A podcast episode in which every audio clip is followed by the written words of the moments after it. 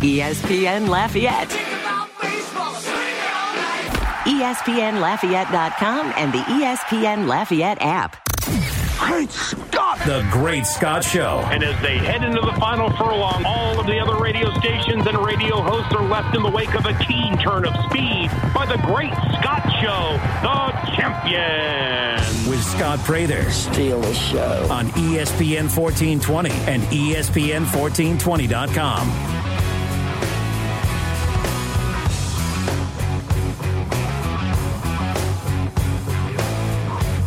Hello, everybody. Good morning. Welcome in to the Great Scott Show. I'm Scott Prather. Talking to you on a Wednesday. ESPN Lafayette, the best ticket in sports. College basketball tipped off last night. The OBJ rumors seem to be pointing to continue to point to one city in particular, and it's not anywhere around here. Not anywhere close to here. But is New Orleans out of the mix? Are they in it? We'll talk to John Hendrix this morning about that. Tim Buckley's going to join me in the 8 o'clock hour. Talk a little Cajun sports. And Sarah Montgomery Sarah is a Lafayette native. She is a professional race car driver, and she is going to be one of three. She's on a team, three drivers featured in a docu series that is set to premiere on TV this Friday. Can't wait to catch up with her in the final segment of the show this morning. So a lot happening. Was at the Cajun Dome yesterday, watching the Cajuns tip off their season. Uh, the, the truth is, both games the opponent was totally overmatched. Texas A&M Kingsville, you know, they're they're not as good as what the Cajuns women's basketball team will see Saturday against Rice. They're not as good as LSU, who will visit the Cajun Dome next week when Kim Mulkey brings her team to town. But Garry Brodhead's squad looked good yesterday. Looked real good. Tamara Johnson, Lafayette native, healthy and active and look strong. Look real strong. 84 to 58 the final there. They got their rings at halftime of the men's game for winning the Sun Belt Conference Championship last year. They dropped a couple of banners. Brandy Williams, Ty Doucette, May May Holman, they all added double digit scoring performances. Tamara Johnson, though, was great. Uh, this team, you know, Garry has done a good job since he's been the head coach over the last 10 years of – recruiting defensive minded players. Offensively, they've had some players come in and out of the program, but in terms of just really great scorers, having a plethora of them, I don't know that that's something that they've had consistently. Now they develop some scores. They've got scoring on this team. They've got scoring on this team. And they showed it last night. On the men's side, Tell you what, man. Jordan Brown is good.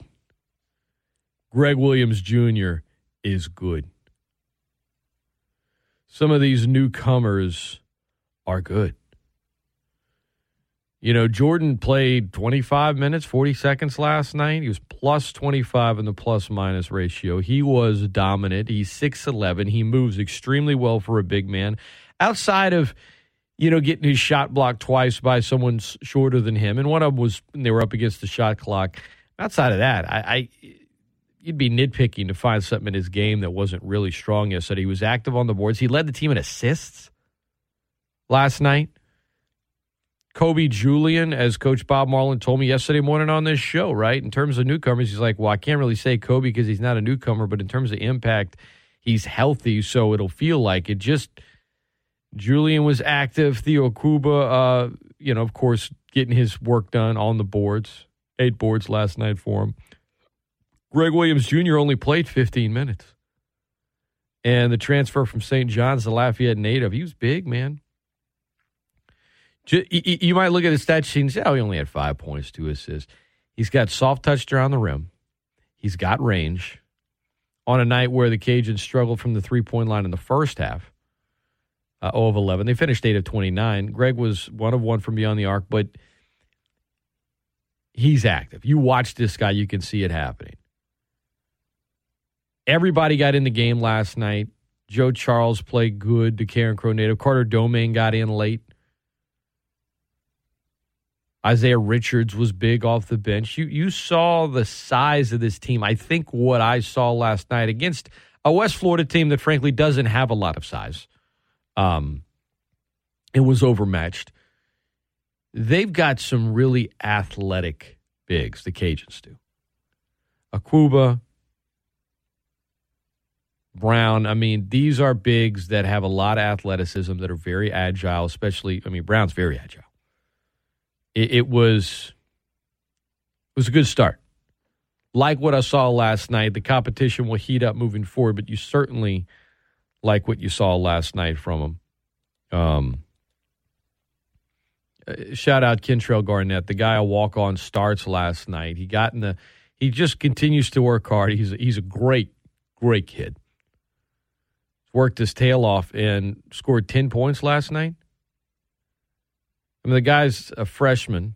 Of course everyone got that extra year of eligibility from a season ago. So technically he's a freshman, but last year's a walk and ends up playing during the season because of injuries and because of hard work. Guy, as Coach Marlin said, is the only player that's never missed a single practice since they got together for this season. Not one, not a moment.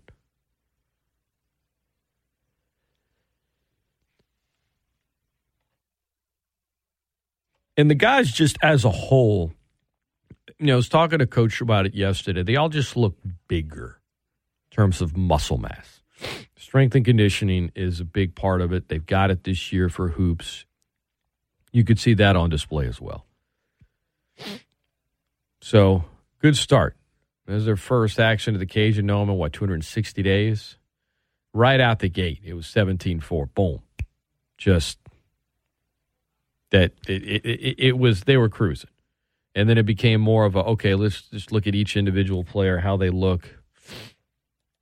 But again, you know, competition will will heat up for them as well. They're at Southern Miss this Friday. You can hear that game right here on uh, on ESPN Lafayette, 103.3 on the FM. 1420 on the AM, streaming worldwide. Southern Miss opened up their season last night with a win over William Carey, 81 67. Tay Hardy, he's good. He's good. That cat.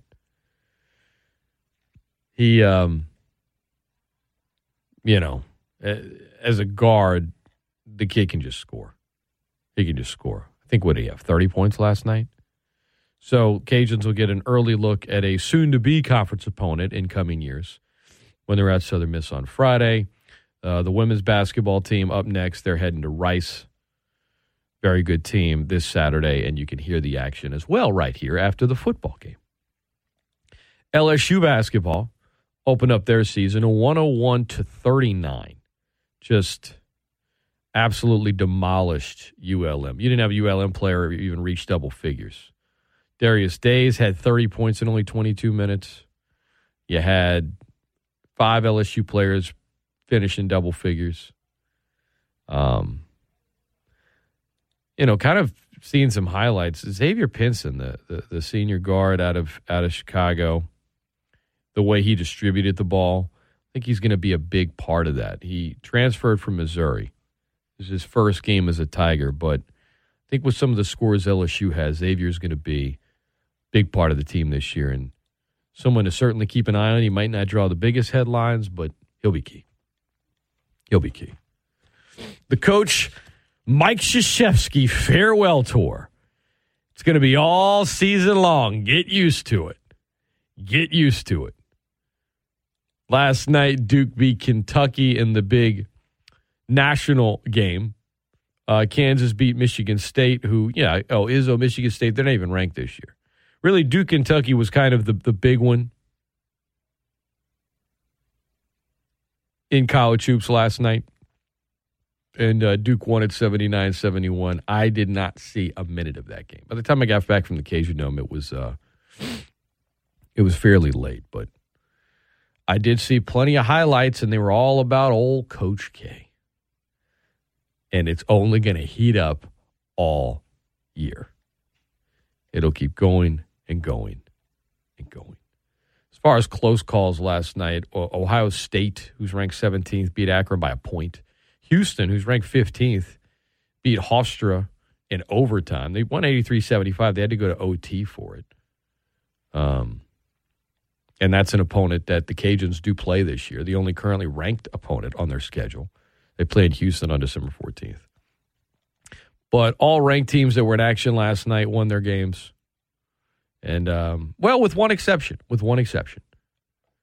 Navy defeated Virginia 66 58. Virginia ranked 25th, so just out of the top 25. Speaking of the top 25, college football playoff rankings and the NFL. Guys, listen. I said this yesterday. When an organization shows you who they are over and over and over again, I just don't understand why anyone would act surprised. Why are you surprised at the college football rankings and how absurd it is and how much it just doesn't make a lot of sense? Why are you surprised the one loss Michigan State is behind Michigan, who they beat this year? Why are you surprised that Purdue jumped into the college football top 25 all the way to 19? Because they need to prop up Ohio State and other Big Ten teams. Why are you surprised that Cincinnati's not in the top four? The Bearcats, yeah, they moved up to number five thanks to Michigan State's loss, not because they barely escaped Tulsa but they're going to need a two loss Alabama team that's beaten pretty soundly in the SEC title game. They're going to need a two loss Pac 12 champion or a two loss Big 12 champ. They're still going to need a lot of help. Why are you surprised at any of that, though? I mean, Alabama, the committee still loves them. They barely beat LSU. Barely. They should have lost to LSU. And they're still number two. And next they play New Mexico State.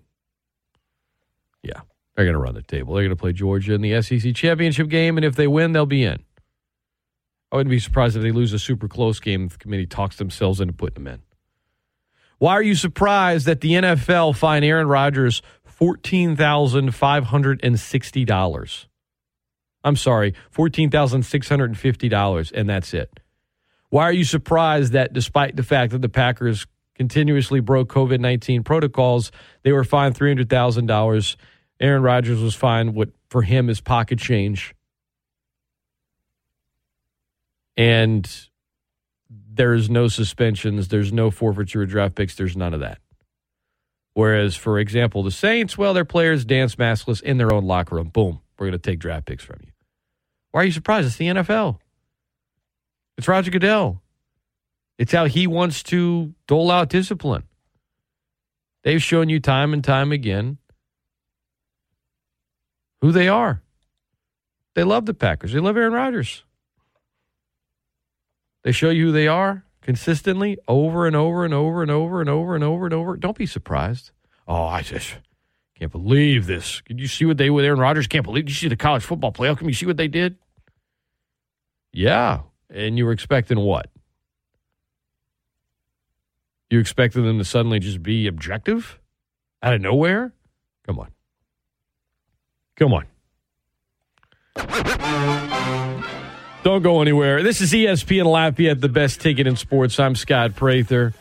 Your weather forecast from the Storm Team 3 Weather Lab and Daniel Phillips. Today, the high is 76. Going to be sunny. The low tonight is 53. It'll be clear. Traffic update for you. Be careful out there, everybody. 20 minutes ago, uh, report that Louisiana 347 North in Henderson is closed at I 10 due to an overturned tractor trailer. Motorists are advised to use a different route. Be careful. John Hendrix joins me next on the beat covering the Saints for Sports Illustrated. We're talking Saints football with him next. The OBJ rumors, could they happen? What's the latest with Alvin Kamara in that situation? Is he injured? What's going on? Team's still got a lot to figure out. We're talking to John next, right here on the Great Scott Show. It's ESPN Lafayette, the best ticket in sports.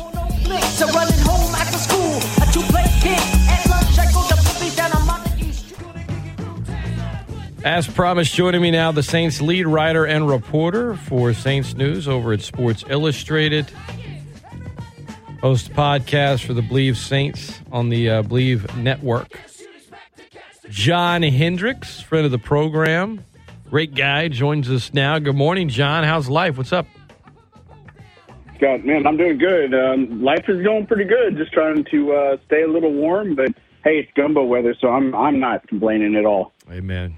What, what, what do you you go with chicken and sausage first, or you're a duck and andouille, a seafood? I know I know your answer is I'll eat them all, but like what's what's top on the list? Well, I just made some chicken and andouille with some pasta, so I mean that's that's uh, gotta gotta have that. I mean it pops, you know. Oh, and I'm a potato salad guy, so Oh yeah. Yeah, It I, I mean, I'd all- eat it right now for breakfast. Just bring it in the studio, Yep. man. Next time I'm gonna have to like just you know, just like get a driver to go pick you up so you can just come to Lafayette, bring me gumbo, and we'll just hang out in the studio. Yeah, somebody's got to invent a breakfast gumbo. I, I think that could be a thing someday, huh? I just think I just think uh, it's it's just gumbo, right? It's just it's like Right. Somebody's like, oh, we need we need to have steak for breakfast. Okay, we'll just do steak and eggs. Like, oh, here's some gumbo right. with some potato salad that has a little bit of eggs in the ingredients. Okay, deal. You know, some gumbos put eggs in, in the in the roux as well, which is you know it's it's it's not bad. Uh, what's your uh, what's your favorite Beastie Boys song of all time? Man, I got a couple. I mean, I think Sabotage has got to be up there, but you know, I grew up in. Uh, I mean, I'm an '80s baby, but grew up in the '90s, so Intergalactic's got a big, big, Oh, heavy, uh, near dear to my heart, and then Fight for Your Right. but Intergalactic, man, that, that music video. Yeah, the Hello Nasty album is is tremendous. Uh, Sabotage is is timeless, but uh, all of them, man. I mean, from you know, it's funny. Usually, I can tell before I talk to somebody based on their age where they're going to sort of lean toward, either if they even like them, right? But I can. I probably would have guessed something off of Hello Nasty, but then of course everybody likes a couple of the classics. Uh, the intergalactic man, it just the more you listen to it, it really gets better with age. You notice different Yep. things in the song that you maybe not didn't realize when it came out, you know, 23 years ago. But um, well done, well done. All right, let's talk about the Saints. Uh, OBJ, where are we at?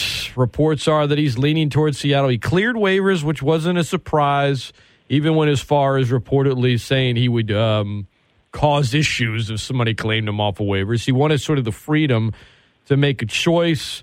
What's the latest on OBJ, and what are the odds he could possibly get to the Saints?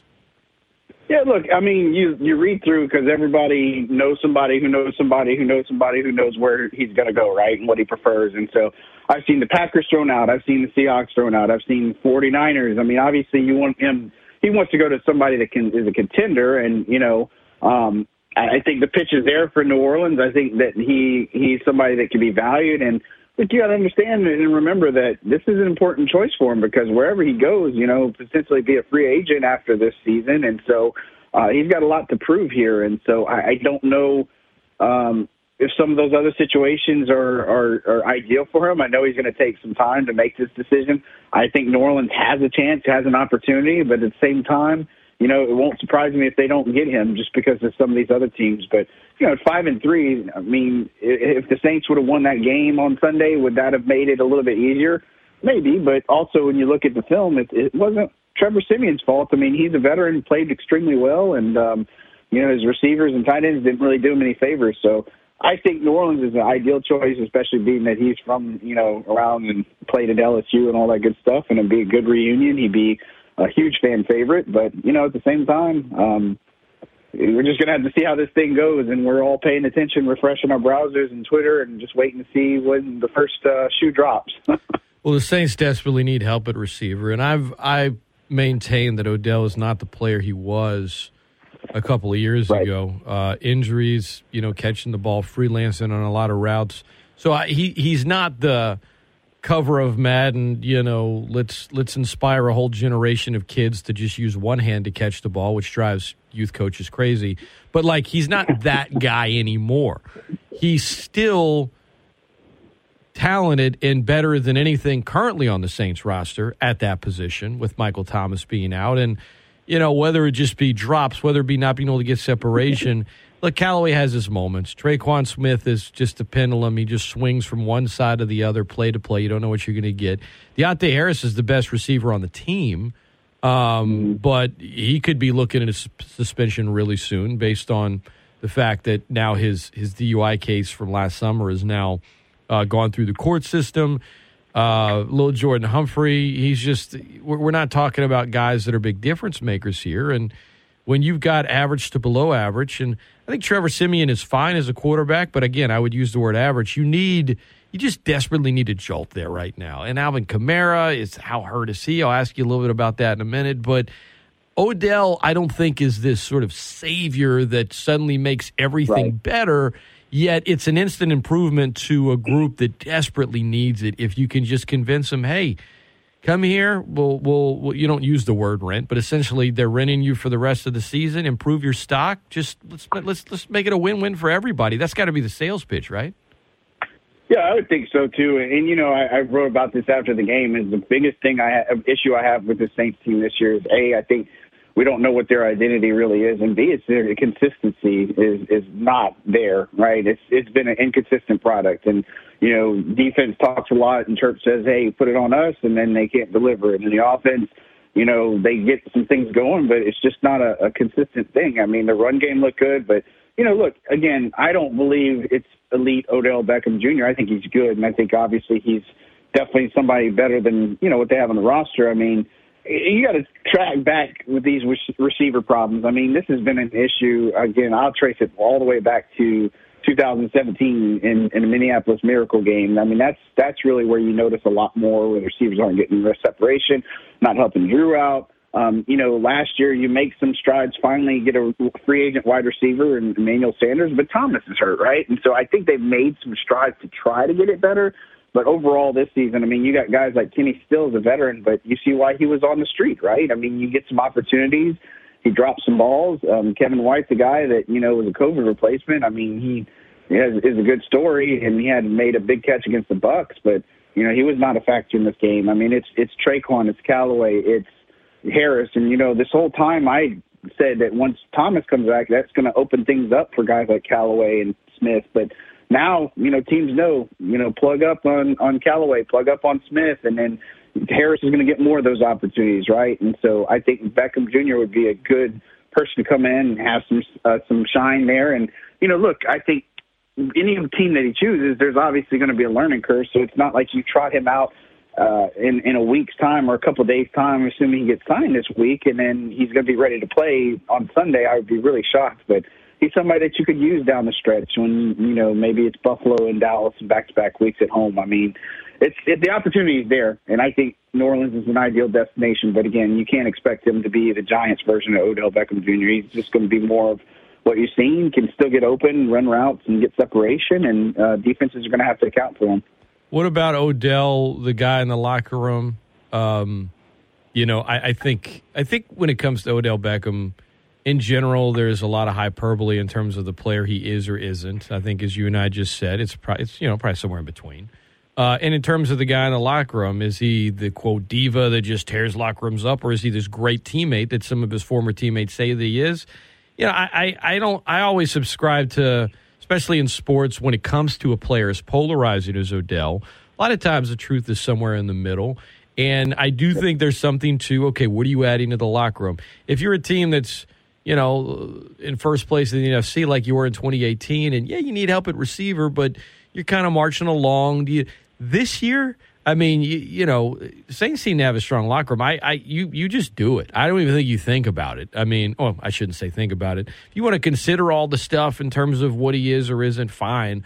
But it's not like this team is like number one and oh my god you can't do anything in chemistry and all that. It seems like this year's team especially if it's just a rental for the rest of the season there I, I just i don't i know people sort of weigh the downside of it. I don't think there's much. I think the potential positives far outweigh the potential negatives for a team that you know i know that fans don't want to say it john but i feel like this season you're kind of playing with house money.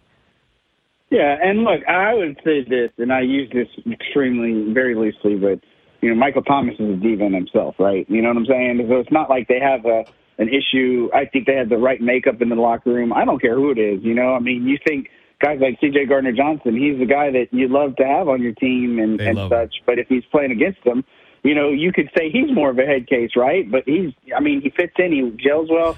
You've got great leaders in Malcolm Jenkins, Mario Davis, Tron Armstead, you know, all these guys that I don't think you bring somebody like in there and this guy comes in and says, hey, I'm bigger than this team. I got more of an ego than this team. You know, I, I don't, I don't buy into that. I think, like you said, there's two sides to every story. So I don't think it was a perfect marriage in Cleveland. And obviously, you know, you see his father tweet uh, stuff and post stuff that's saying, hey, he was open on this and Baker didn't hit him. I think there's more to that story, obviously. But look, I don't worry about the locker room chemistry. I think they've weathered plenty. You look at that Drew Brees Yahoo thing from a year ago or whatever it was, however long it was.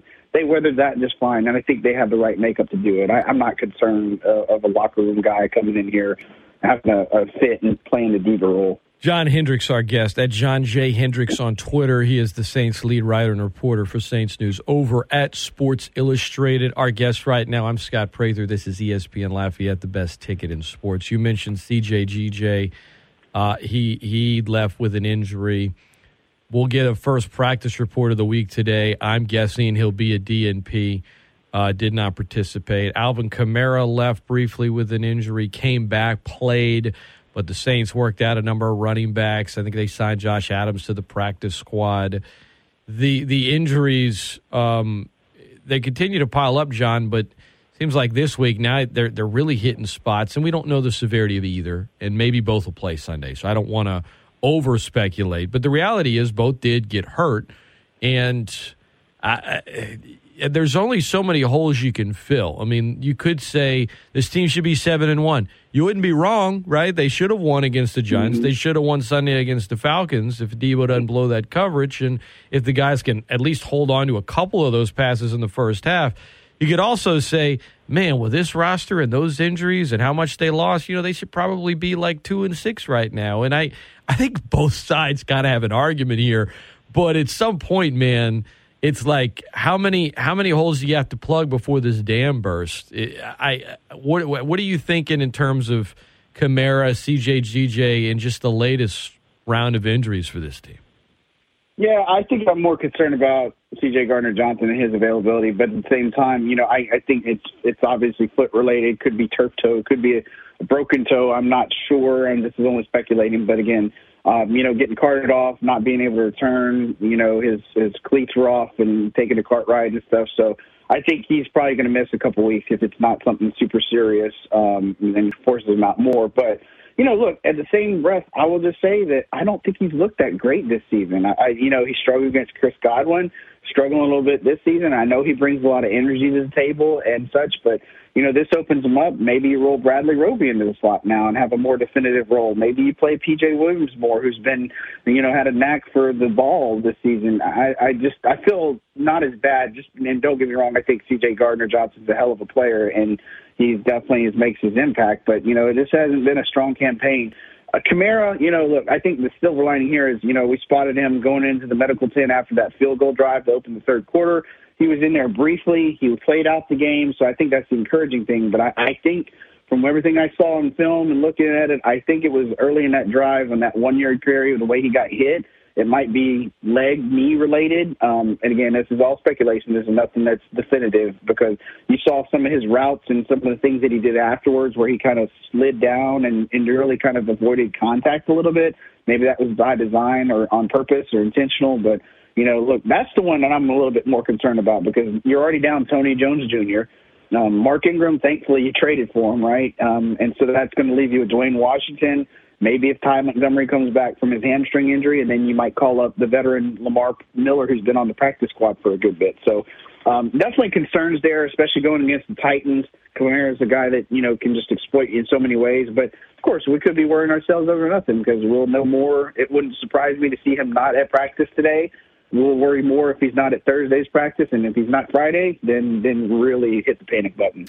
John Hendrix, our guest, ESPN Lafayette, the best ticket in sports. Of all the losses from last season, I know that a lot of Saints fans were not um, let's just say that, that they weren't going out and buying a bunch of Jared Cook jerseys. But but but John, this team really misses Jared Cook and Josh Hill right now. I mean, uh, Trautman, God bless him. He, he's it's a yo-yo, man. I mean, the drops are atrocious, and then you see him make a play late in the game that's like, you know, near the well, just that contested catch where it's like, how did he how did he do that? I mean, there's mm-hmm. no consistency with this guy. I will say his blocking has been maybe better than you would expect for somebody in their second year out of Dayton. But in the Saints offense, especially with a quarterback like Siemian, man, you you've got to be able to catch the ball at tight end. And uh, again, I know that that Cook was uh, for the fumble and everything else, but the guy scored a lot of touchdowns. He caught a lot of passes, and then Josh Hill was just sort of Mr. Reliable and overlooked so much. A, a big hole on this team right now. I know we say receiver. Well, I think what we really mean when we say it is pass catchers. But tight end, man, is that is that is that sort of the biggest gap? Uh, quarterback aside, is that the biggest gap in terms of what they had last year and what they currently have?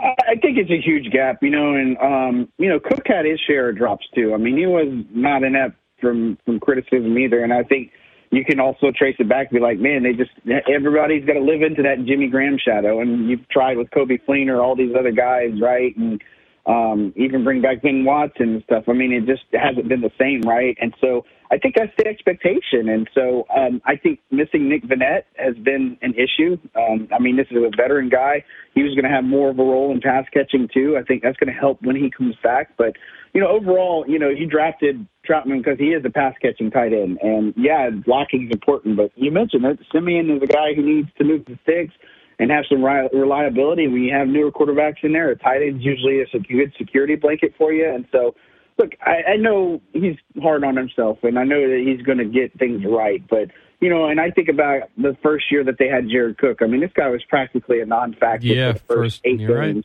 Yeah. And then he just caught fire in that back half of the season. And so I think Trautman has some the skill sets to do it, and I think things can open up for him. But at the same point, you know, you've got to be able to, to make those catches. You got to to extend the drive. I mean, he was wide open on a fourth down play. There's no reason that you should drop that, right? I mean, it's just those types of things that I look at. And so, look, um, it's a concern, and the wide receivers are concerned. But at this point, Siemian, a guy who's a veteran, you need players to make plays and just catch the ball. And you know, everybody was to blame. You know, pretty much last week, or I mean, on Sunday against the, the Falcons. And so Trautman, I know he can be better. I've seen him uh, uh, again practice at training camp and preseason. I know he can be a lot better than what he is, and uh, his opportunities are going to come. So I know he's going to have the coaches uh, support and all that good stuff. And Trevor Siemian said it last week too. It's like, hey, I'm not worried about the drops. He says, just be ready for the next one because I'm going to keep coming to you. And sure enough, that's kind of what happened when they started out their comeback.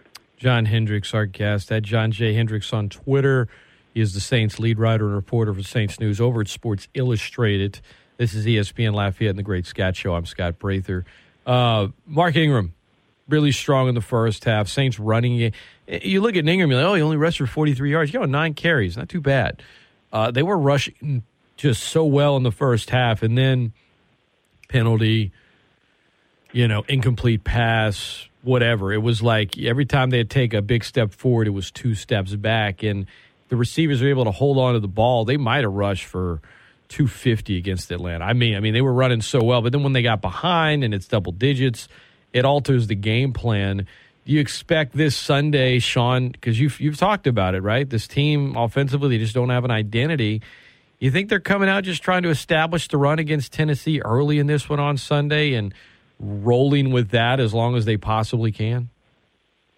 Yeah, I mean, you said two steps forward, one step back. Were you doing a Paula Abdul reference there? Uh, man, well, I said one step, but but yeah, I mean, if we're going to reference '80s and '90s music, I think I, I wasn't a big Paula Abdul fan, but you know, when Straight Up comes on, I do kind of start dancing Sure. the steering wheel, you know, and there you go. singing the song. I don't know, was she singing that to Emilio Estevez? Because I think they were married right around that time, and then they they split. See, uh, see, now this is what happens, John. You ask me questions like that, and I get totally off track.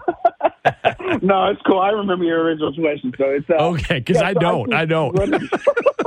no, I think they're going to try to run the football against the Titans, and obviously, I think Mike Vrabel's going to know that. And look, the Titans' defense looked extremely strong against Matt Stafford, uh, and you know they, they had a huge road win, and I think a lot of people that that game, you know, you lose your premier MVP, pretty much player of the year um, runner in, in Derrick Henry, and everybody thinks, oh man, this team's just going to fall flat. And so I, I know the Saints are going to try to reestablish the run. I mean, that's always first and foremost. You talk to Sean Payton, that's number one, right? You control the clock, time of possession. You know, all those things get make it easier on third downs, win first and second down, and so.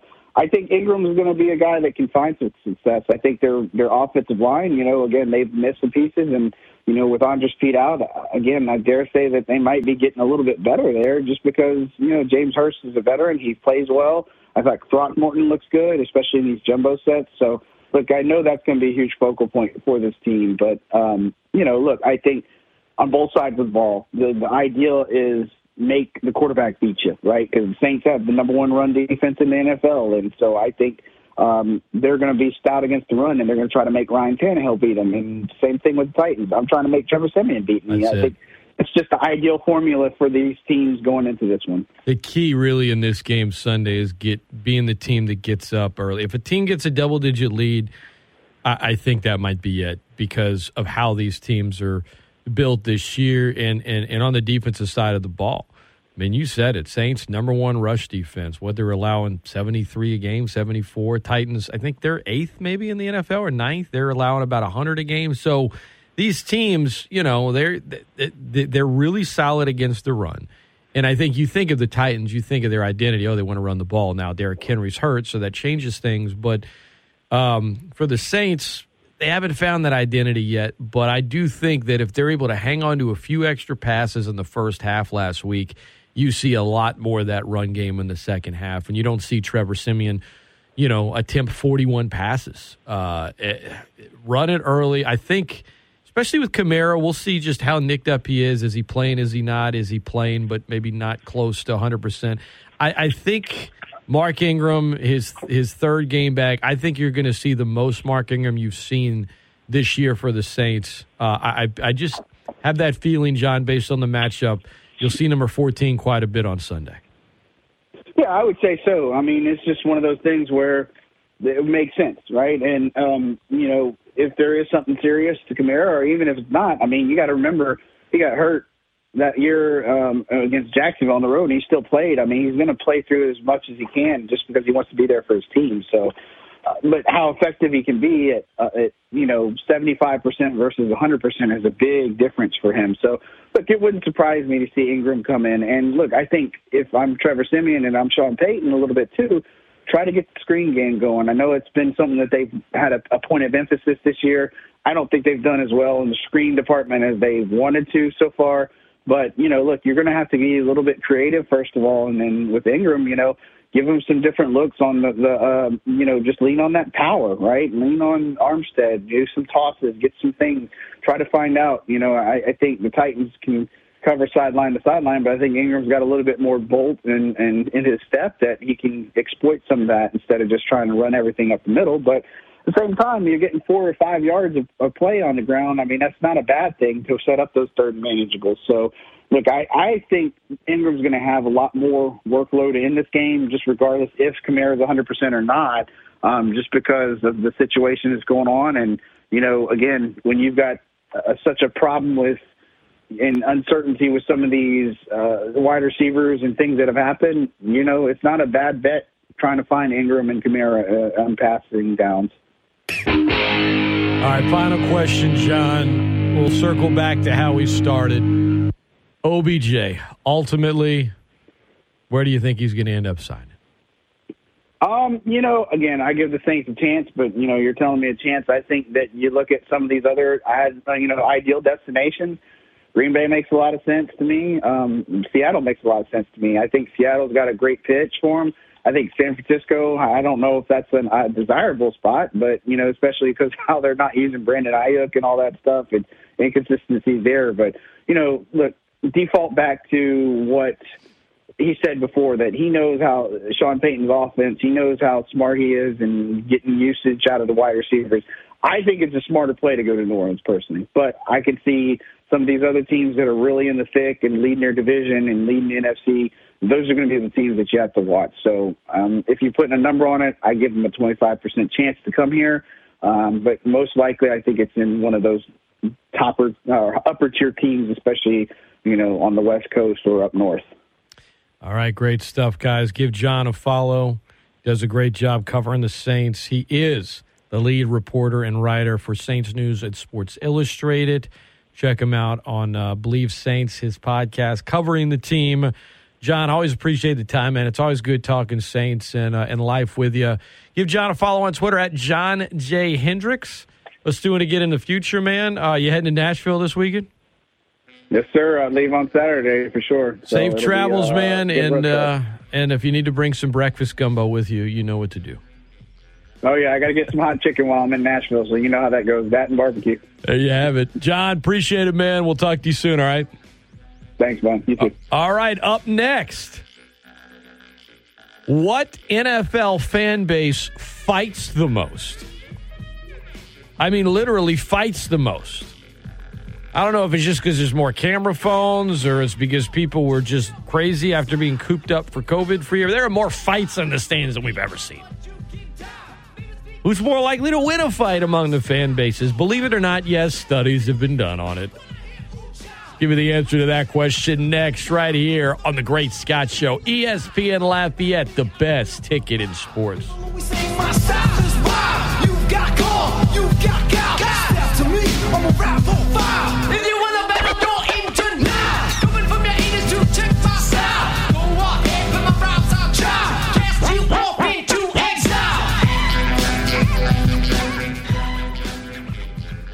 What up, guys? I'm here to tell you about the DraftKings Sportsbook that's coming to Louisiana. I'm not talking about the fantasy aspect of DraftKings, which is awesome. I'm talking about the actual sportsbook because it won't be long until you can bet on all your favorite sports from the comfort of your own home. And to celebrate, DraftKings Sportsbook is giving customers $100 in free bets when you sign up before they go live. That's right. DraftKings Sportsbook giving 100 bucks in free bets just for signing up today. No deposit required. It's bringing their experience as a leader in daily fantasy sports to the sports betting world and have created one of America's top-rated sportsbook apps, DraftKings Sportsbook.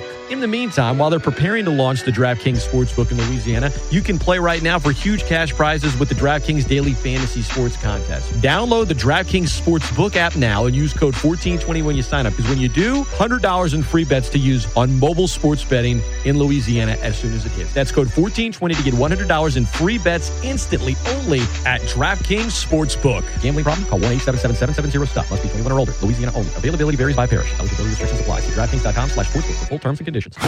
Sports talk that's so legit, it smells like beer and chicken wings. I mean, can't you smell it? I'm smelling barbecue too. ESPN Lafayette, ESPNLafayette.com, and the ESPN Lafayette app.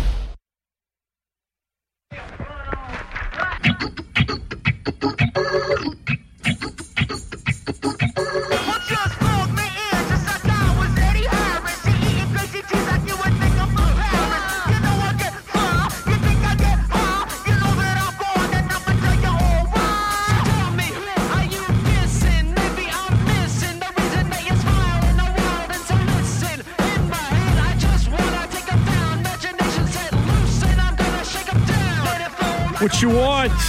The Great Scott Show, ESPN Lafayette, the best ticket in sports now at 1033 on the FM, 1420 on the AM, streaming worldwide via the ESPN Lafayette app.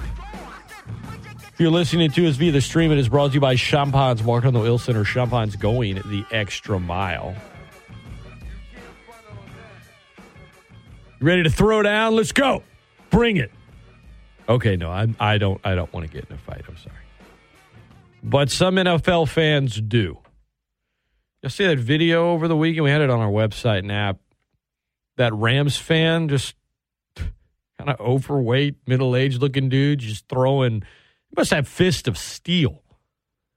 A lot of fights happening at NFL games.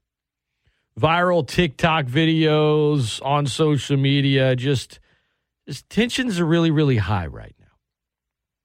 And US Bets did a case study and they surveyed NFL fans and all across everywhere, every fan base.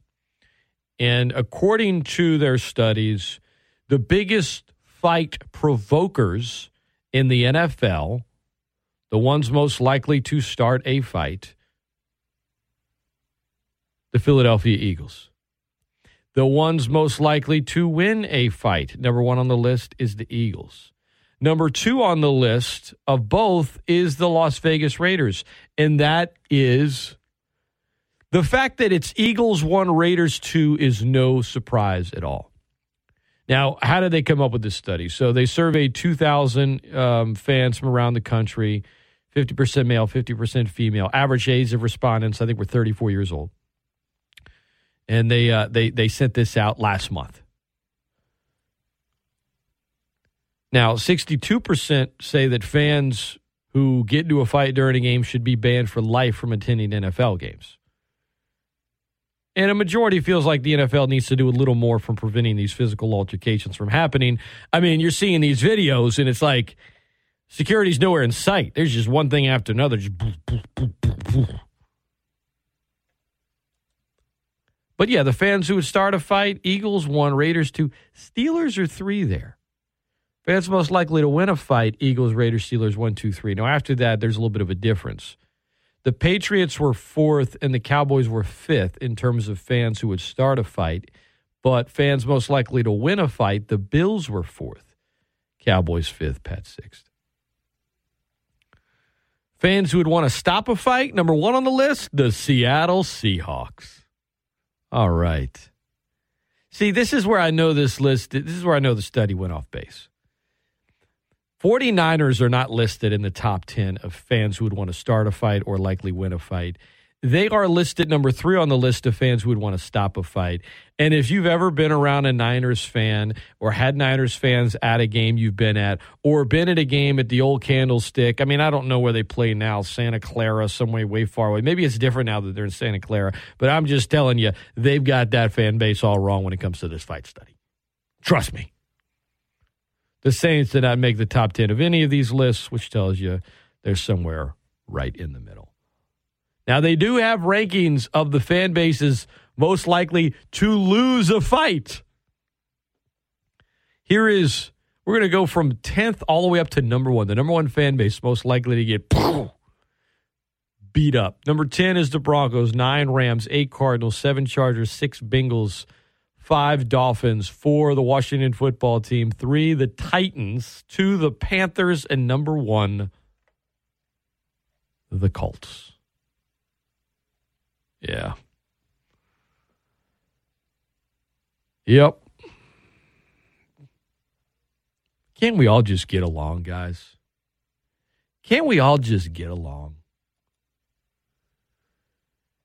ESPN Lafayette. I'm Scott Prather. Next hour, we're going to visit with Tim Buckley, talk Cajun hoops at 8:15. Open up the show today, talking UL women's and men's hoops, a little college basketball as a whole. The season opened yesterday. Saw the women and men play last night at the Cajun Dome. Talked about Coach K at the beginning of his long farewell tour. Sarah Montgomery, Lafayette's own, Lafayette native, professional race car driver, has been working toward her dream for years.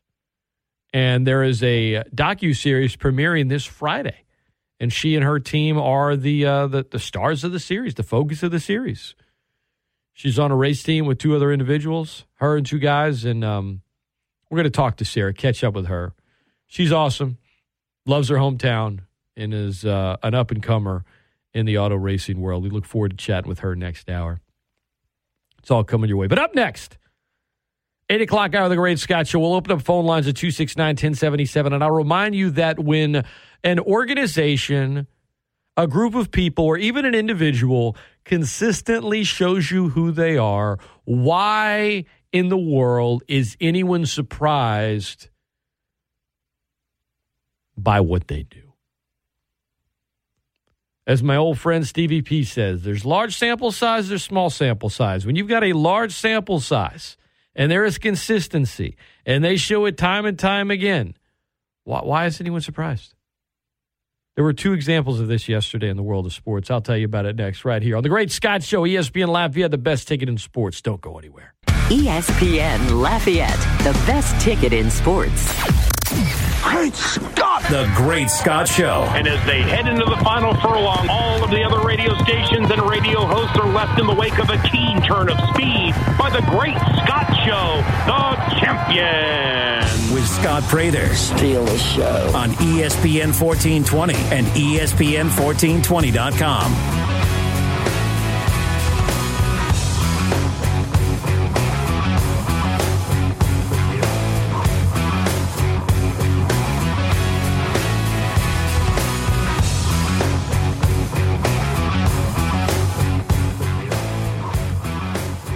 Hello, everyone. Welcome into the 8 o'clock hour of the Great Scott Show. This is ESPN Lafayette, the best ticket in sports. Phone lines are open this segment. If anyone wants to hop on the airwaves, you can. 269 1077, 337 269 1077. Talk Cajun Hoops last hour. We'll do that again in a little bit with Tim Buckley on the beat covering the Cajuns for the advertiser. Sarah Montgomery joining me later this hour. The College Football Playoff Committee. Roger Goodell. What do they have in common? They arbitrarily do what they want to benefit them, what pleases them and then they give responses to defend their actions that are clearly, if you look at the response next to the evidence, are complete and utter. At best, stretches, at worst, BS. Now, this isn't anything new. I was talking to Jay Walker yesterday when he was on with me in the eight o'clock hour, and I said one of the things that I appreciated about Barry Alvarez, the former Wisconsin head coach, then athletic director, then a consultant for the College Football Playoff Committee in the Big Ten, is that he was asked over the summer about how difficult it would be for a group of five school to break into the college football playoff that only has four slots. And he said, extremely, because look at what the Power Five conferences have to lose. They don't want them in there. They're going to come up with any reason they can not to. There would have to be overwhelming resume differences, and so many dominoes would have to drop. I'm not saying it's impossible, but it's pretty close to it. So it's not impossible for Cincinnati to perhaps get in the college football playoff, but they need so many dominoes to drop. So many. If you're a Power Five program with a prestigious history and a big name, you don't really need any dominoes to drop. In fact, you can drop a few yourself and still get in. But these rankings, I mean, even if it's even if it's not a, a P5 versus G5 thing, if it's just simply, well, wait a minute, why why is Michigan ahead of Michigan State when they both have one loss and Michigan State beat Michigan? It could be something as simple as that. Wait a minute, wait a minute. I mean, Purdue, cool. I, I saw what they did, but why are they why are they 19th? Well, because they need to prop up the Big Ten. Another group of five school did enter the college football playoff. And no, it was not Coastal Carolina or Louisiana. It was UT San Antonio, who should have been in it already. They're 23rd. Every week, and at this point, I, I think a lot of people aren't surprised. There's still some outrage. They're still just saying, look, this is ridiculous. But if anyone's actually surprised week to week, the only surprise is going to be if they actually let Cincinnati in at some point. That would be the only surprise. Everything else, no. I mean, they've shown you what they are, who they are. They lie about it. Hancock lies about it. But Barry Alvarez, at least he was honest about it, which I can appreciate. You compare the college football playoff rankings to the AP top 25 to the coaches' top 25, and there's a lot of differences there. You might notice a couple of themes. Cajuns aren't in it. Coastal Carolina isn't in it. Speaking of Coastal Carolina, real quick, Grayson McCall may be done for the season. The guy leads the NCAA in passing efficiency and yards per pass attempt and yards per completion. He is the reigning Sun Belt Conference Offensive Player of the Year. He did not play last week against Georgia Southern. He will not play this Sunday against Georgia State. And Jamey Chadwell, The head coach of Coastal said, and I quote, We don't know how long he's going to be out. We hope to get him back before the end of the regular season. He could be out the rest of the season based on the recovery. Huge loss for Coastal if that's the case. Huge loss. But hey, Coastal, they kind of showed their colors a little bit last year for the conference championship game that wasn't, didn't they? Someone shows you who they are, believe them. College Football Playoff Committee is showing you who they are, believe them. Roger Goodell has shown you who he is when he arbitrarily decides to dole out discipline. It's not going to be even, it's not going to be straight across the board. Anyone that thought that the Packers were going to get slammed, it's the Packers. They're not going to come down hard on them. It's Aaron Rodgers. They're not going to come down hard on them. Oh well, you know they broke protocol. Oh they he lied. He was he was evasive. It was a ruse. Oh, he didn't do this. Oh, they had a, a Halloween party away from the facility and their photos and a bunch of teammates are together and some of them weren't vaccinated. And all these rules that were agreed upon between the CBA and the NFL this year as it pertains to COVID 19 protocol were broken by the Packers, were broken by Aaron Rodgers. The team knew he was continuously breaking. And what did they do? Yeah, they fined the team 300 grand. They fined Aaron Rodgers $14,650 which is less than 0.00001% of his annual salary this year when you include his football salary and his endorsements. We're talking pocket change for Rodgers. Others lost draft picks. Raiders, Saints. Oh, well, Payton had his mask down twice. Kamara didn't have his tracking bracelet on at the facility, and they danced in the locker room without masks on, their own locker room after a win. Oh, we got to fine them a lot more than 300K. We need to take away draft picks, too. I'm not even defending the Saints. They broke the rules. Punish them. They did.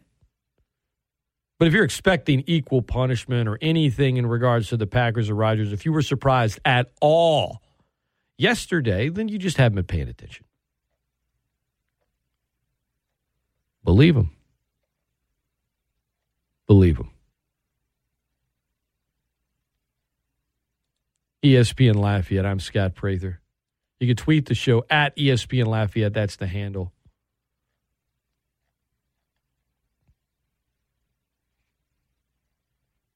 Some reports out there. Various reports about college football coaches who might replace Coach O at LSU, and depending on which report you read, depending on who you're listening, you might you're going to get three different answers. Everything from Jimbo to Mel Tucker, and then Jordy Culotta suggesting you know Billy Napier certainly in play there. But I got to thinking about like great coaches currently and sort of early in their careers if they would have made it you don't get the time you used to get unless you're in Nebraska. Scott Frost, hey, let's just run it back. But you look at how many coaches are like early on in their tenures. And if you don't have strong success out if it's marginal success, yeah. You don't have strong success out the gate and continue it, you're not going to last long. But you can look at some coaches that they probably wouldn't have made it very long. I mean, Mack Brown, his first run at North Carolina, the guy won a national championship at Texas, but he was struggling early at North Carolina. I mean, what are they winning? One, maybe two games. You look at some great ones. Bobby Bowden when he was at West Virginia, Nick Saban when he was at Michigan State. Go back and look at what they did early in their careers. Now, it's hard to say on one hand, oh, well, man, look at Scott Frost. You might as well just try to do it because you never know. You could be right on the cusp. The game has changed. College football has changed. And the amount of patience with the fan base, with boosters, the amount of pressure, and certainly the salaries have changed, which, oddly enough, because of the much shorter leashes the coaches are given, if you look across FBS sports, You look across FBS programs across three sports. FBS programs, so every football FBS team, every program in college sports that has an FBS football team, and also a men's and women's basketball team. If you put those three sports together between 2010 and 2020, schools, uh, check that, between 2010 and 2021, so an 11 year stretch, schools committed $583 million in dead money to coaches. Short patience, fire them, buyout, boom. Not just a buyout for the coach, in some cases, assistants as well. In multiple sports, over half a billion dollars paid to people not to coach their teams. Like I said, a lot's changed in college sports over the years. College basketball tipped off last night. I was at the Cajun Dome. Tim Buckley of the Advertiser going to join me next. Talk about what unfolded yesterday at the Cajun Dome. What stood out to him? All that and more. Sarah Montgomery coming up as well at the end of the hour, final segment. She is a Lafayette native, professional race car driver, has worked her way up the ladder, still grinding, but a really cool television show, a docu series following her team premieres this Friday. We'll talk to her about that. More. It's all coming your way. Don't go anywhere. This is ESPN Lafayette, the best ticket in sports. I'm Scott Prather. What up, guys? I'm here to tell you about the DraftKings Sportsbook that's coming to Louisiana. I'm not talking about the fantasy aspect of DraftKings, which is awesome. I'm talking about the actual sportsbook because it won't be long until you can bet on all your favorite sports from the comfort of your own home. And to celebrate, DraftKings Sportsbook is giving customers $100 in free bets when you sign up before they go live. That's right. DraftKings Sportsbook giving 100 bucks in free bets just for signing up today. No deposit required. It's bringing their experience as a leader in daily fantasy sports to the sports betting world and have created one of America's top-rated sportsbook apps, DraftKings Sportsbook. In the meantime, while they're preparing to launch the DraftKings Sportsbook in Louisiana, you can play right now for huge cash prizes with the DraftKings Daily Fantasy Sports Contest. Download the DraftKings Sportsbook app now and use code 1420 when you sign up because when you do, $100 in free bets to use on mobile sports betting in Louisiana as soon as it hits. That's code 1420 to get $100 in free bets instantly only at DraftKings Sportsbook. Gambling problem? Call 1-877-770-STOP. Must be 21 or older. Louisiana only. Availability varies by parish. Eligibility restrictions apply. See DraftKings.com slash sportsbook for full terms and conditions. This is the one place where you can really let the referees know exactly how you feel. This is NFL, which stands for not for long when you make them calls. ESPN Lafayette, ESPNLafayette.com, and the ESPN Lafayette app.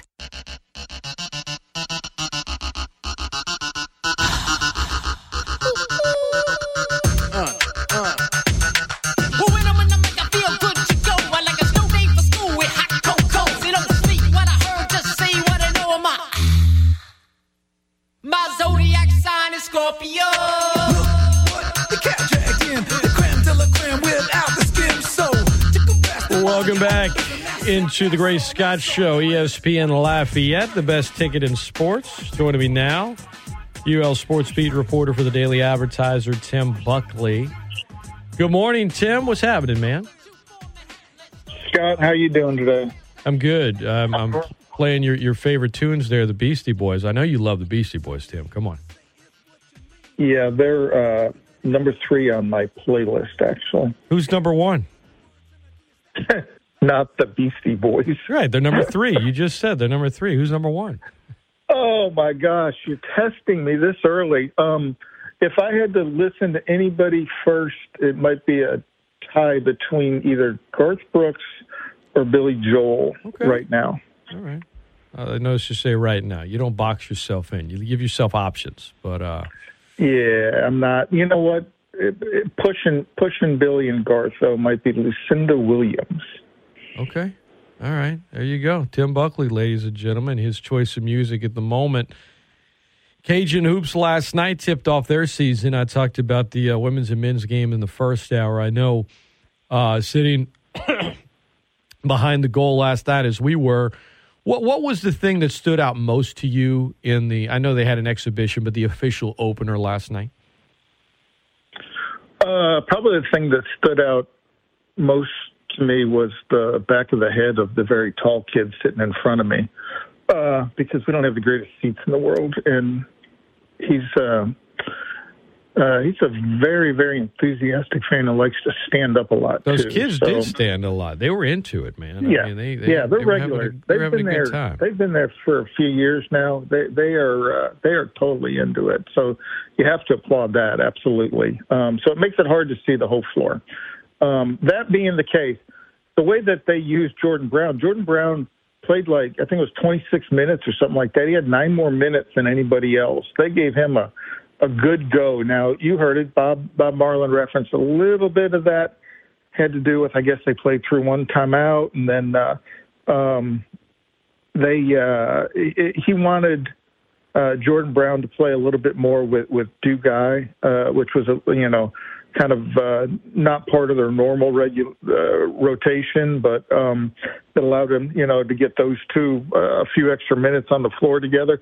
And Jordan Brown maximized him, and I mean you can see why that kid um, you know was was a highly sought recruit. Uh, coming out of his, his prep school and you know why he eventually played in the Pac-12 at Arizona after the stop at uh, at Nevada. Um, he uh, you know he, he he was playing at, at least last night. It sure seemed on a little bit different level than than pretty much everybody else. I think he ended up with what was it, 14 points and seven boards, and he had four assists too, which uh, was was uh, as you pointed out post game, uh, most assists uh, uh, for the Cajuns, and, and you know it, it seems like a nice little element to his game too. But um, I thought he moved well uh, for a big guy, and man, does he had some some depth to that you know rotation of bigs that they have with. Uh, uh, Theo Akwuba and uh, Isaiah Richards and uh, and and and Duguay.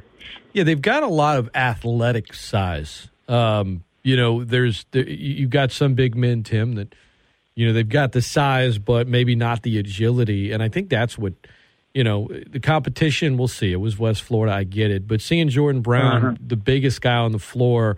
When he would put the ball on the floor, how he handled the ball, um, his activity in the paint on defense, and he kind of has like a, a cool cat kind of vibe, right? Like, you know, off the court, we talked to him afterwards, and on the court, um, it's not like he's like he didn't come across as sort of rah rah in terms of like vocally. And he said afterwards, I think he told us, you know, communication's something we still got to work in on defense. But in terms of his play, I mean, it was. Uh, I think. I think I agree with what you said. It seemed like last night there was. He was just playing at a slightly different level than, than most of the guys on the floor.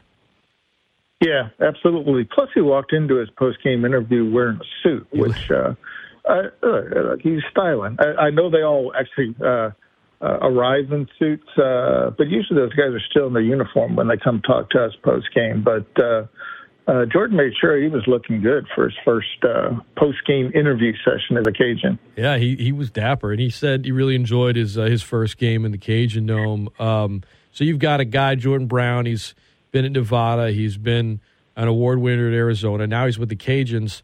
On the other side of that coin, you got Kentrell Garnett, who started last night for Louisiana, a walk on, who um, uh, I, I I I'm glad they you know we got to talk to him last night. Um, very nice young man. Uh, seems to have a good heart, but you know, in terms of just, I guess, in the metaphorical sense, the heart when it comes to as a player.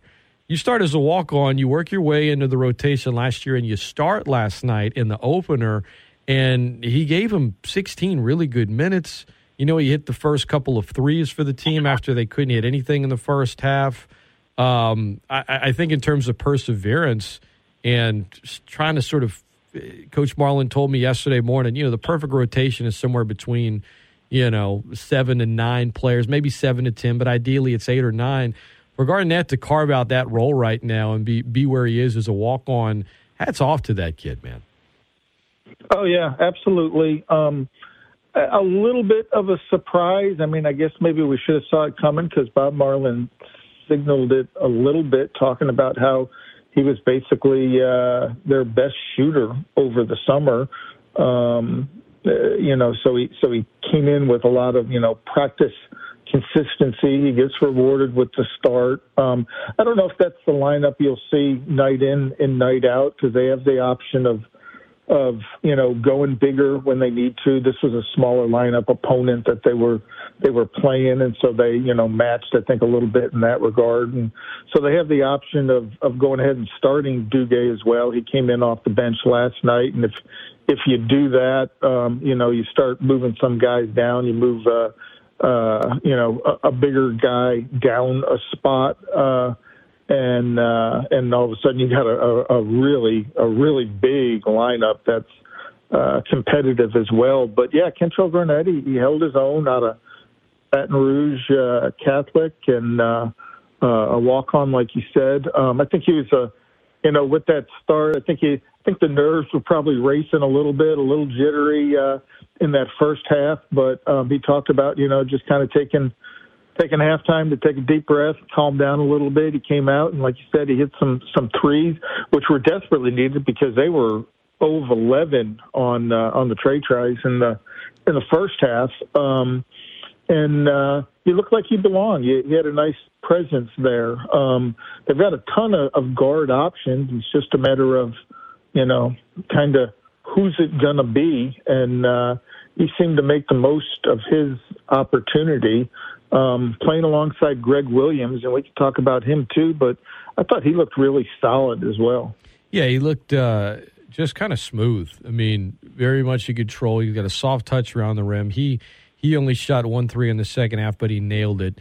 A guy that can stretch the floor, but also put the ball on the floor. And for a Lafayette native that went and played in, in New York City at St. John's, now back home playing for the Cajuns. Uh, only 15 minutes last night, Tim, but you know, I think in a game like that against West Florida, you're looking at more sort of just individual performances and their comfort level on the floor. He looked like a guy that had been there a while. He just, uh, in the starting lineup, um, just seemed like he was fully in control, if that makes sense. Nothing seemed big for him. Nothing seemed too fast for him. I think he had maybe one turnover, but overall, he, in terms of debuts, I think Jordan Brown certainly was was the the number one story there, but Greg Williams, it's I'm glad you brought him up. You could kind of lose sight of that last night looking at Kobe Julien or, or Garnett or Brown, but in only 15 minutes, Williams Williams looked like he he's going to be a big part of the team this year. Well, it looked experienced, which kind of tells the tale of this team. I mean, they've got they got a bunch of guys who've played elsewhere, and they're all you know uh, bring that experience to the table. Uh, Jordan Brown, like we talked about with uh, uh Nevada and Arizona, Williams with uh, uh, St. John's, um, even you know Theo Akwuba, who obviously you know sure.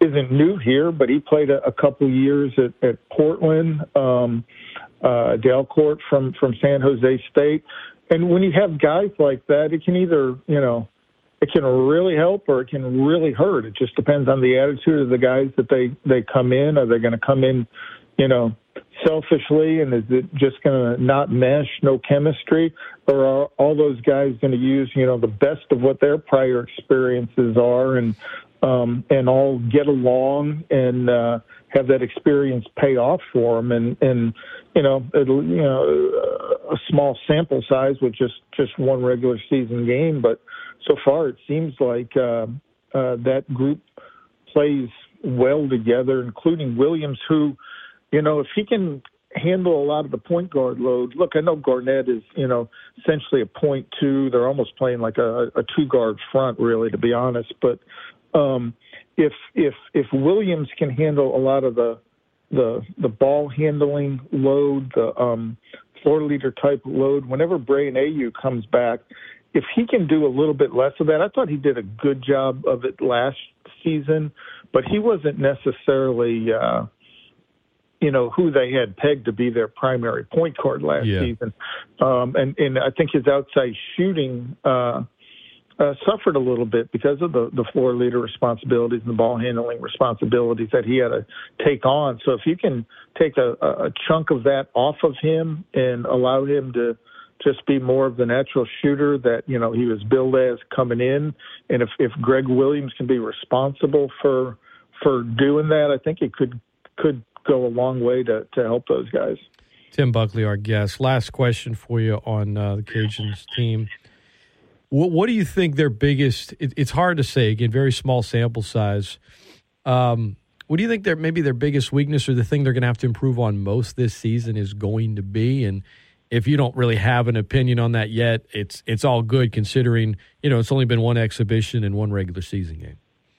Well, it's it's got to be, I think, outside shooting. I mean, we hear our friend Kevin Foote talking all the time about how uh, uh, they're always billed as having a, a, a lot of great uh, outside shooters, and it doesn't always uh, translate into on the floor production. And you know, when you come out 0 for 11 uh, uh, in the first half, um, you know, it's it's certainly reflective of that. So if they can get more of the second half outside shooting than they got, and less of the the first half, um, uh, it, it would be much needed. But just off of initial impressions, to me, that's what it what seems to be. And apparently, um, they have guys capable of it. Um, they've just got to take care of it. Now they've had guys capable of it in the past, and those guys haven't always taken care of it. So, um, you know, that's one of those check back in ten games kind of thing. Tim Buckley has been our guest. Final question for you, Tim. Always love to ask you a question about your days on the beat covering the Utah Jazz. We've talked a lot about Stockton and Malone. Talked about David Benoit. Um, many guys, guys that many folks won't remember. Other guys that are pretty memorable. Uh, how was Jeff Hornacek as a player, and uh, what was his relationship like with you guys in the media? He was the uh, Jeff Hornacek was like just the most normal. Uh, uh, he could be your next door neighbor kind of NBA guy that there was. Um, you know, he went to college. He he, he thought he was going to be an accountant, um, and uh, um, lo and behold, he you know carves out this long NBA career and is the the third piece of granite on that uh, on that block with with Stockton and Malone. Um, and a huge part of, of why they got to back to back NBA finals. Um, he was real easygoing. It was just, um, uh, yeah, he was he was everyday Joe. Um, you sensed that he was gonna, um, you know, have some coaching in him, and, and sure enough, he did. Uh, even though it wasn't successful necessarily, but uh, as he did with with the Knicks and the Suns, and he, he's still around as a as an NBA assistant. Um, uh, real smart player just real quiet, um, um, you know, family oriented kind of guy. You would see his kids around uh, a little bit, much like you saw Stockton's around all the time. And, um, you know, it, it, uh, it, it, it, it kind of sums it up when we were on a, a road trip. They stayed at the, uh, whenever they played, uh, uh, the Wizards in Washington, they stayed at a, at a Ritz Carlton uh, uh, at uh, uh, attached to the mall in Pentagon City, um, and and guys like Jeff Hornacek and Stockton. Uh, uh, they they weren't exactly Ritz Carlton kind of guys, and that's that's not demeaning. It just you know they're they were just more everyday everyday kind of guys. Stockton in his uh, uh, minivan, Dockers and, Mhm. and golf shirt, but Mhm. but you know when they're, they're staying at the Ritz Carlton, and then you just have to laugh as you're walking through the mall, and uh, there's a little restaurant attached to it, and uh, it, it, it was a diner called Johnny Rockets in the middle of the mall, Yeah, and right. sure enough, there's the table with John Stockton, Jeff Hornacek, and and Adam Keefe, uh, just three guys having lunch at the mall. Give me a malt and a burger from Johnny Rockets. Good stuff. Tim Buckley has been our guest. Follow him on Twitter at TDA Raging Cajuns on the beat, covering the Cajuns for the Daily Advertiser. Always good chatting with you, my friend. Thanks for getting up with us, and uh, we'll see you soon. Hey, that sounds good. And while we were talking, by the way, Keb' Mo' just jumped into my number one spot. I've now I've Oh. I've kicked out Garth and uh, and Billy. Sorry. It won't be long before I have the Beastie Boys number one on your list, Tim. I'm just saying. yeah, it will be long. Take care, Scott. Thanks, Tim. Good stuff. Tim Buckley has been our guest. Sarah Montgomery, Lafayette's own Sarah Montgomery. She is a professional auto racer. She is working her way up the ladder. She has been grinding and grinding and grinding, and she and her team are going to be featured in a docu series premiering this Friday. We're going to talk to her about that and more. Sarah's awesome. You don't want to miss it. Learn more about her, Lafayette's own, Acadiana's own, next, right here on the Great Scott Show. ESPN Lafayette, the best ticket in sports.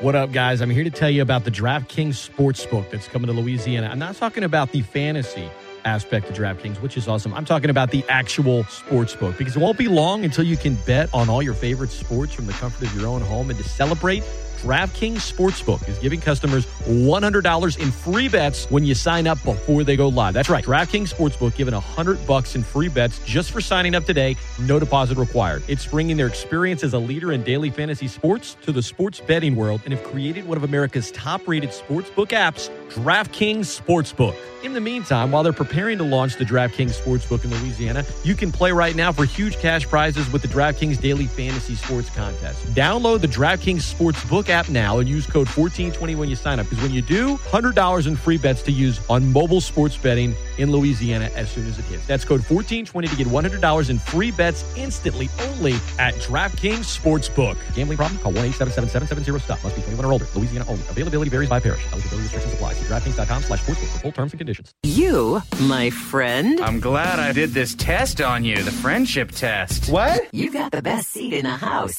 ESPN Lafayette, E ESPNLafayette.com, and the E ESPN Lafayette app.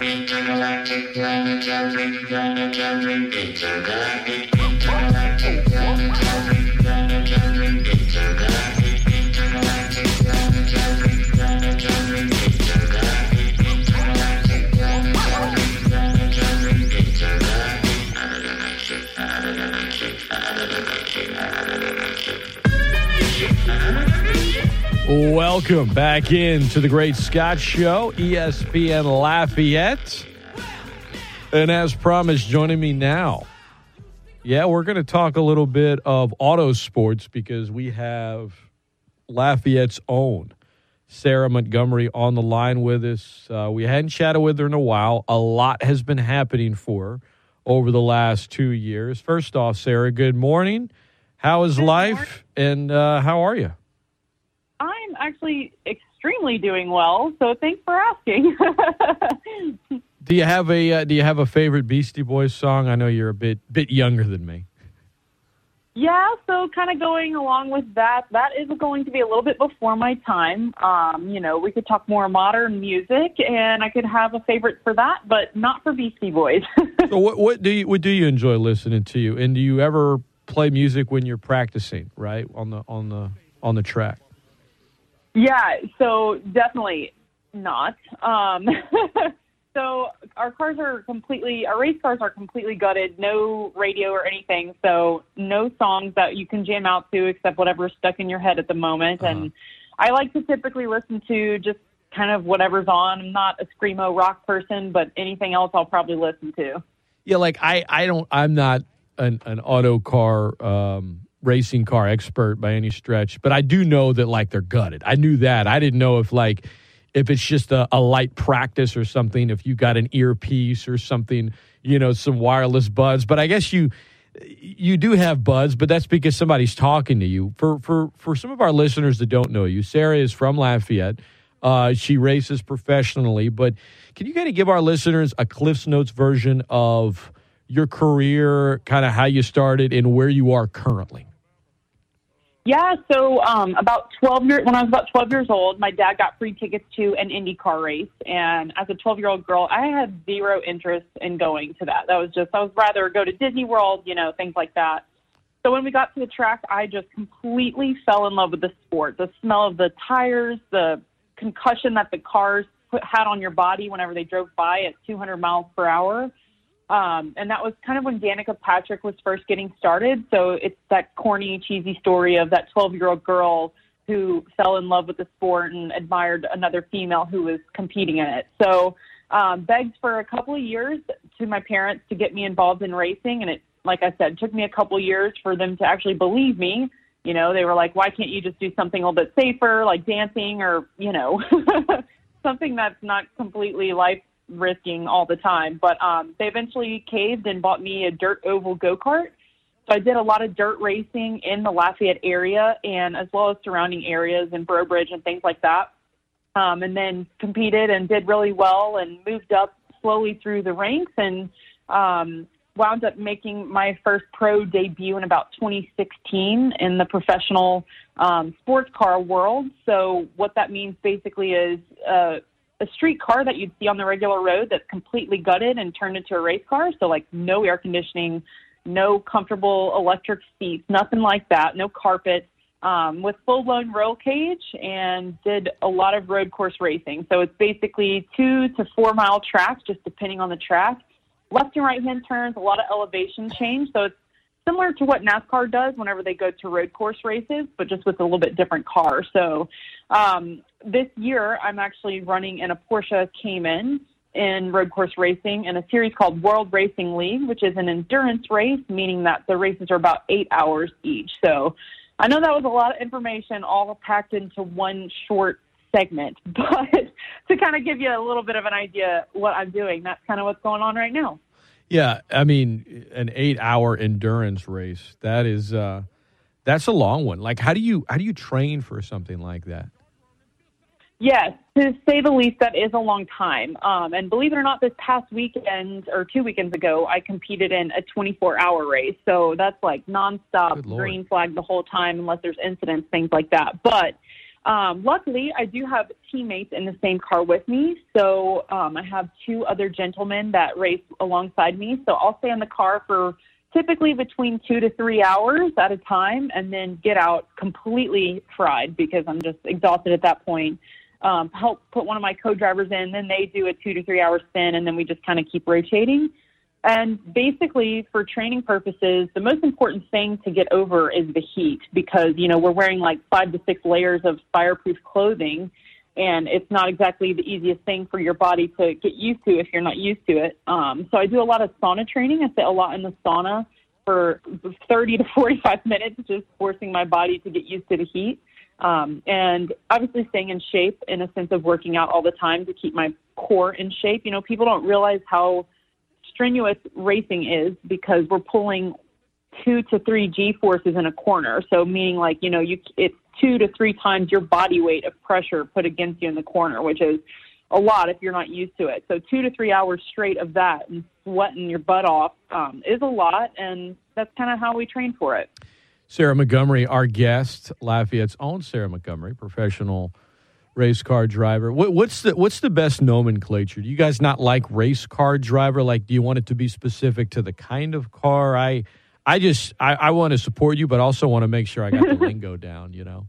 You nailed it, Scott. I, you know, professional race car driver is exactly kind of what we call ourselves, so that's perfect. All right, we'll roll with race car driver. Well, another thing that's really cool and why I wanted to catch up with you is this Friday, uh, a new show is premiering um, the drive within presented by Hagerty, and it is basically following. Correct me if I'm wrong, but I think the TV series follows you and your racing team.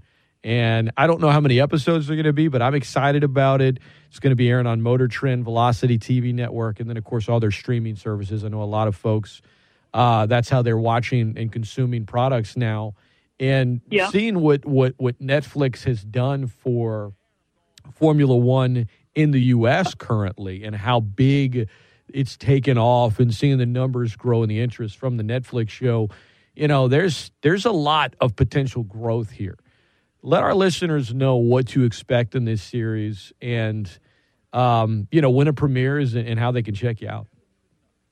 Yeah, no doubt. So it's something I am extremely excited about, and I genuinely think this can help me, you know, promote myself as I've been working so hard my entire racing career to do so, but also my partners such as like Hagerty and Team One Logistics and Lafayette Travel, um, just getting their name out there. You know, they've stuck with me for my entire racing career, and it's finally paying off. in a sense. So the TV show, as you said, is going to be airing on Motor Trend, which is also a really big deal because Motor Trend has actually never aired a racing show. It's more or less like car builds, things like that. Um, so this is going to be unique for all of their viewers. And basically, what the show's about is it kind of, you know, highlights like struggles and sacrifices that we have as a team and drivers. and the successes that we have. Because racing's not always going to be glory. As if you've watched the Netflix F1 show, you know there's a lot of heartbreak in racing. So it's going to be six episodes, which is about 45 minutes each. So that's really cool that they're going to put us on the air for a long time and. Friday is our first uh, episode to come out, so it's the premiere episode at 5 p.m. Central Time, so on the Motor Trend Network. So it, um, yeah, it's a really big deal. I kind of run out of things to say just because I'm so excited about it and just want the whole world to know. Sarah Montgomery, our guest, professional race car driver from Lafayette, Louisiana, has worked hard since she was 12 and fell in love with auto racing. And, um, you know, I again, and if, if you don't watch it live, check out the stream, watch it. Only six episodes. That's a good, tight, compact series. Uh, fun and, you know, just the, the, the, the competition for the World Racing League Championship, starring somebody from our own community. I think that's really cool, Sarah. And uh, we'll be watching, we'll be supporting. This is a question I've asked you about in the past. Um, and you know, I've I've met your dad before. He's he's awesome, and I know your parents are very supportive of you. But what what has been the scariest moment of your career in terms of a crash, which is an unfortunate part of the sport, uh, and and just take us through what unfolded, what's going through your mind, recovery, all that kind of stuff, everything that surrounded it. Yeah, so kind of like you said, it you know, incidents are definitely part of the sport. That's just kind of how it goes. And if you can't get over that, then you're in the wrong profession. um, but it's not something I necessarily enjoy doing, as many people would agree with. But the most, the scariest part for me as a driver is more the financial side of things, to be 100% honest. So, you know, I've had very bad accidents in the past. One where my dad didn't know if I was alive for over 45 minutes or not um, you know, just trying to find where I was in the paddock. And, you know, I get out of the car fully unconscious, so he didn't know what was going on.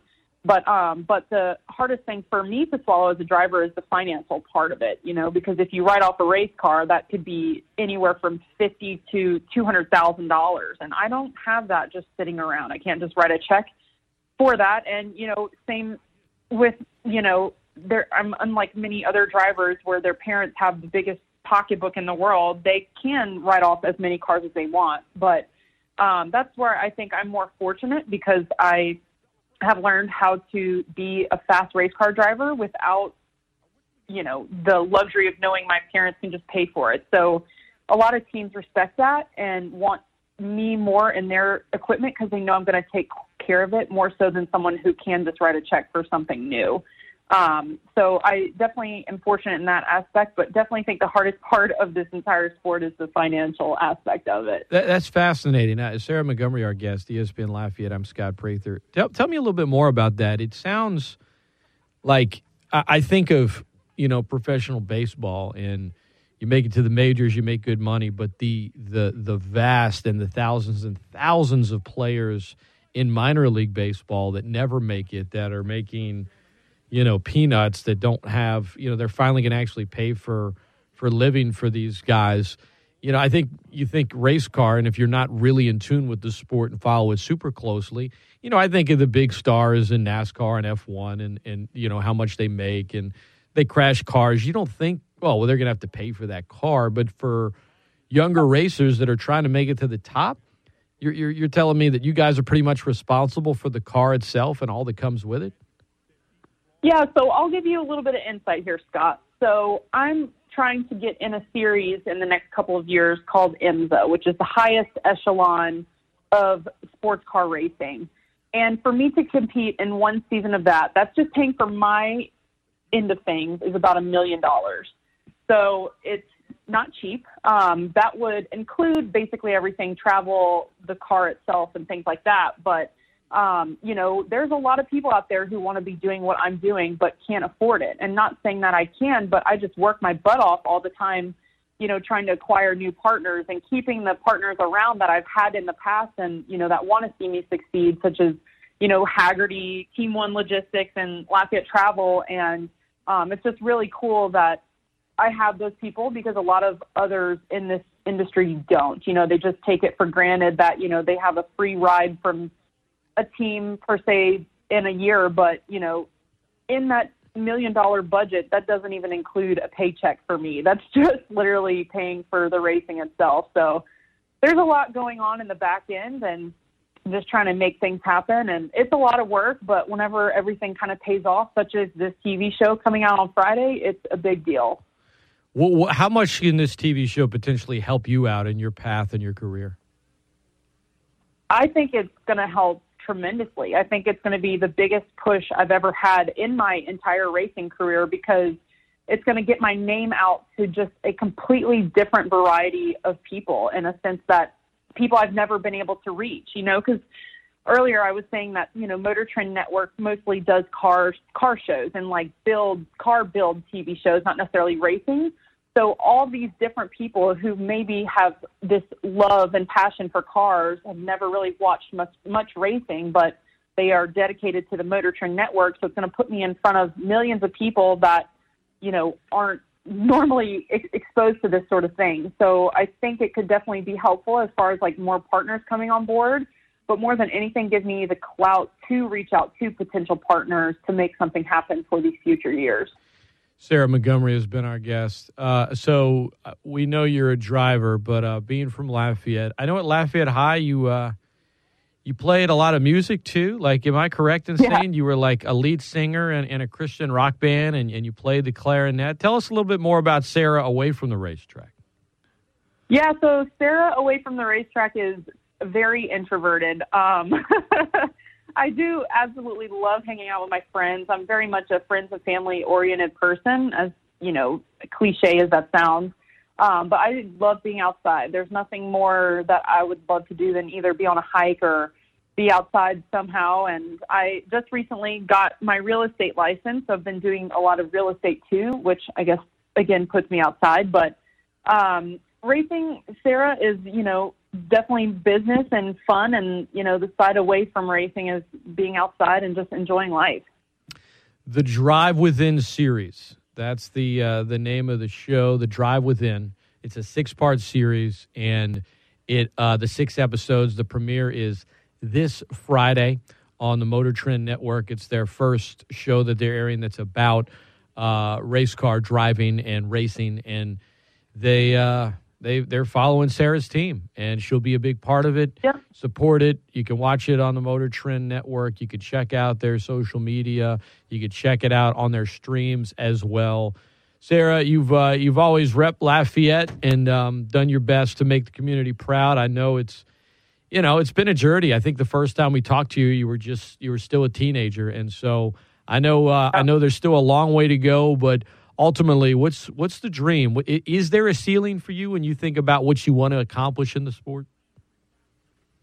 For sure. Um, I, you know, I wouldn't be doing this if there wasn't a dream, you know. Um, but I think this year and this TV show is going to help me get to that point. Um, I feel like this is the closest I've ever been to what I really want to succeed, which would be to get in that in the series that I was talking about. And I think this TV show is going to help boost me enough to where I will be able to have that opportunity. And kind of side note, as you said, repping Lafayette all the time. I actually just got my helmet painted for the very first time, and it's got a big fleur de lis on the very front of it, sideways. It looks, I call it the angry fleur de lis. So I'll have to send you a picture, but I have a ton of pictures posted on my social media. But um, I'm super excited for this opportunity, and you know, thank you for even having me today. Oh, it's always good, Sarah. Uh, SarahRacing.com. If you want to follow what she's doing, you can check that website out at Sarah M Racing on Twitter, Sarah Montgomery Racing on Facebook, Sarah Montgomery 124 on Instagram. Go give her a follow, support. Uh, good luck, Sarah. And uh, I know we'll be talking to you again in the future. Give your parents my best, and we'll check out the show when it airs this Friday. Awesome. Thank you so much, Scott. I appreciate it, and appreciate the listeners for watching. You got it. That is Sarah Montgomery. This has been the Great Scott Show on ESPN Lafayette. Big thanks to John Hendrix, who joined us to kick off the show, talking some Saints, to Tim Buckley from the Advertiser, talking about Cajun hoops in last night's games, and of course to Sarah Montgomery, who has joined us here in the final segment today. I will talk to you guys tomorrow. Norm Locke will be in with me. We'll chop it up, have some fun. Great Scott Show. Same time, same place. It's ESPN Lafayette, the best ticket in sports. Dan Patrick is next.